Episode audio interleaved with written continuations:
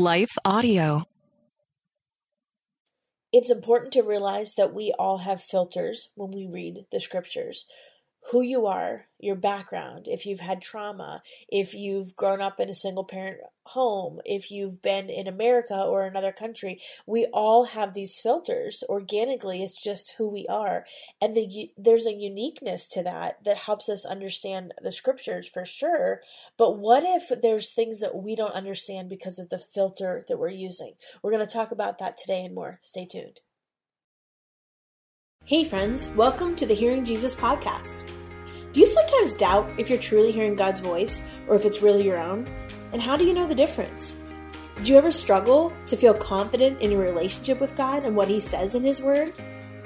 Do you sometimes feel stagnant or like maybe you hit a wall in your spiritual life? Hey, I'm your host, Rachael Groll, missionary, author, pastor, and life coach, and I have been there. I too was doubting God's voice in my own life. I felt insecure about my relationship with Him, and I wanted to be obedient to what God was calling me to do, but I wasn't quite sure how to figure out what that was. I felt like I was wasting time trying to figure it out, and I just wanted a way to understand His will for my life. The answer for me was found in the pages of the Scriptures, as I learned how to understand what they were actually saying. If you're ready to grow in your faith and to step confidently into the calling God has for you, then join me as we dig deep into God's Word so that you can learn to live out your faith in your everyday life. Hey friends, welcome back to the Hearing Jesus Podcast.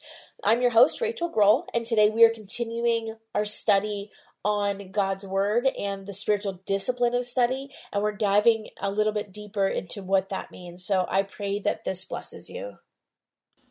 What does Jesus say about this? Well, in John chapter 8, verse 32, He says, "You will know the truth, and the truth will make you free." So what is the truth? Well, the truth is God's Word. If you feel far from God, well, are you far from God?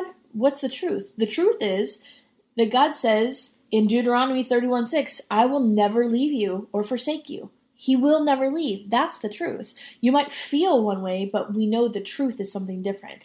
Do you feel like you're unloved?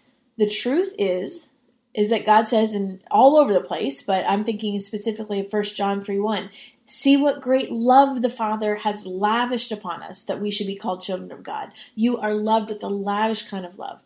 So you feel like no one cares? Well, the truth is that God says, 1 Peter 5:7, "Cast all your anxiety on Him because He cares for you." The truth is that there is something that this world will say in opposition to what God's Word says.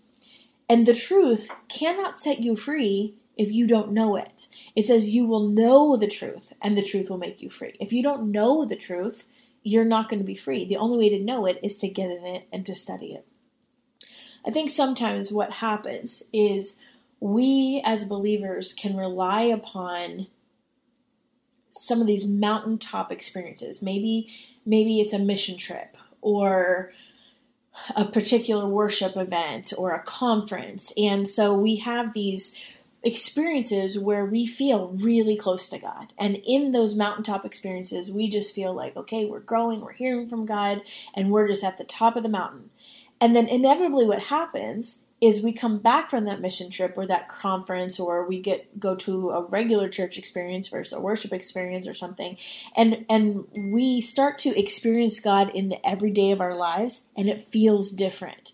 And if we're not careful, the temptation is to start seeking mountaintop to mountaintop instead of getting into a relationship with God in the valley. Because God is just as much present in the valley as He is in the mountaintop. What is the difference? The difference is how we feel. But study takes us from a place of how we feel, and it propels us into a place of what we know.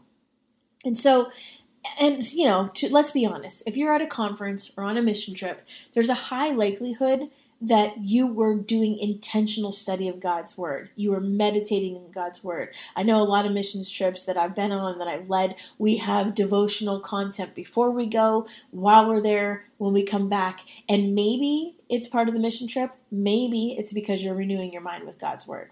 Same thing with conferences. Sometimes there's some intentional study. So how much of it is the experience that you're having, the people you're with, the presence of the Holy Spirit in that worship service, and how much of it is the fact that you're renewing your mind on God's Word? We don't have to reserve that interaction for just those mountaintop experiences. So what is study? Really, in all simple terms, study is just paying careful attention in a certain direction. There's a saying, I don't even know who said it, so if you know, email me and I'll credit them. But there's a saying that says, you steer where you stare. You know, when you're driving a car, if you look out the window and you start looking over there, guess what? You start to drift. It's the same thing in our spiritual lives. You steer where you stare. Wherever you concentrate, that's where you're going to go. That's the filter you're going to start seeing things through. My daughter, all three of my daughters actually, have had this project for school where they have to do this tree project. They have a tree unit in school, and one of the things that they have to do is identify 25 trees, and they use the bark, and they use the leaves, and they, you know, it's this whole thing. And we have moved to this house that we're in now between the time that my older daughter, my middle daughter did this project, and when my youngest daughter had to do this project. And so we've been in this house about 7 years. And she says, okay, I have to go identify all these trees. And I'm thinking, 25 trees? Okay. And we live on the edge of the woods. Not a big deal. Okay, well, 25 trees is a lot. And we had to be really intentional about figuring out the different kinds of trees. But you know what happened? I started recognizing the trees and understanding them differently after this project, as did the kids. Now, I don't know if they're going to remember it the way I did, because this is the third time I've done this project. But now I know the trees that were in my yard. Were they in my yard before? Well, yeah, they didn't just pop up overnight. They've always been here. They've been here for 7 years. Did I see them? Well, yeah, I saw them. I knew that they were there, but did I understand or recognize them? Nope, not at all. Now I do. Now I know the difference between the pine trees in my front and the pine trees in the back, and how to tell the difference, and the different kinds of apple trees that we have, and the different kinds of pear trees that we have. Like, I knew that we had them. I see them every day, but there's a difference when you studied them. Same thing happens when, for instance, when you read a self-help book. I'm not sure if you're a reader or not. I guess the same could be said if you are doing research on, nowadays people do research on YouTube or TikTok even. When you are researching things, there's an algorithm. This is the interesting thing. I'll get back to the book section in a minute. There's an algorithm on the social media platforms and YouTube and things like that. And I noticed there's a huge difference. I'm sure you guys have noticed too. If you go on my TikTok, yes, I'm on TikTok. I mostly use it for clean talk because I like all these tricks on how to clean my house. But if you go on my TikTok, all you're going to see is videos of cleaning hacks and recipes and fun holiday things to plan for your kids. If you go on my husband, who just joined TikTok, if you go on his, you're going to find hunting, you're going to find grilling, you're going to find some home improvement projects, things like that, because there's a filter. There's a filter through the things that we've been intentionally studying. That's what gets into our mind, that algorithm is like a filter. It's very much like this with our brains. And so what I'm trying to get across is that there is this element where some people will say, you know what, we don't need to do all that studying. We don't need to dig deeper because God can just reveal what he wants to reveal through his word. And while that's definitely true, and God does do that, you have to recognize that the filter that we use affects how we read.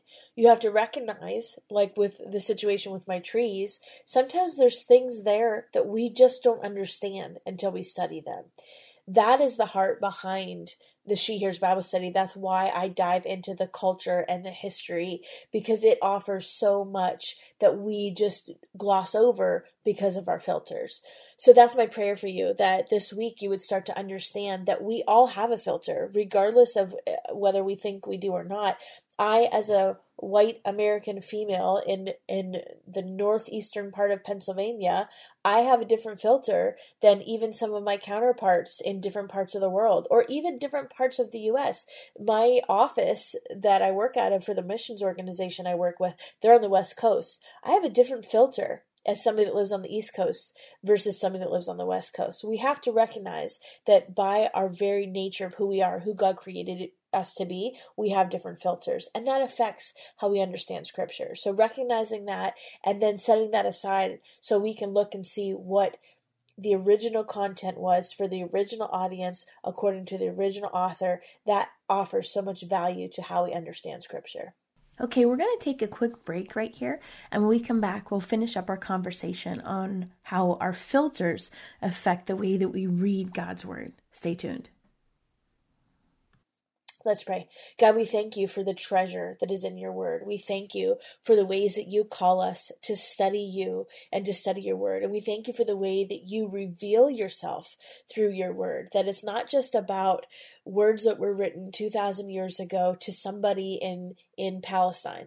These are words that were written that are living and active, that affect our lives today, that affect the way we live our lives, that affect the way that we understand who you are and your nature and your character. God, you are so amazing, and we thank you so much for your word. I pray that you continue to reveal yourself through the pages of the Scriptures as we continue to seek you. In Jesus' name, amen. Okay, I'll talk to you tomorrow, guys. I know you've been frustrated with being confident in how to tell the difference between hearing from God and wondering if it's your own voice. Listen, I know. I've been there myself. That's why I wrote the Bible study, She Hears, Learning to Listen to Jesus. This is a 6-week study that takes you through the book of John, looking at 6 women in the life of Jesus. It also teaches the color method of Bible study, which helps you to learn how to really understand the Scriptures. I include lots of cultural and historical information, and it really makes these familiar passages of Scripture just come alive. This is a great study to do on your own, to do with some girlfriends or even some teenage girls, and it will help you really gain the confidence in how to hear from the Lord and set you up with some tools that will stay with you long after the study is over. You can find that on my resources page at shehears.org, where there are also some really good resources to help you in your spiritual growth. I pray that they are a blessing for you. I want to take just a second to thank the team at Life Audio for their partnership with us on the podcast. If you go to lifeaudio.com, you'll find dozens of other faith-centered podcasts in their network. They've got shows about prayer, Bible study, parenting, and more.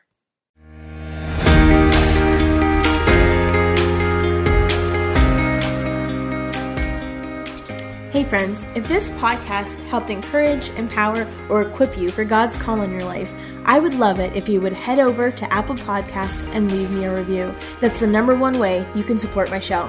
You can also join our free Facebook community or Instagram page where I share inspirational tips, resources, and prayer throughout the week. Hey, I want you to know I'm praying for you this week. Know that you are loved, you are cherished, and you are His.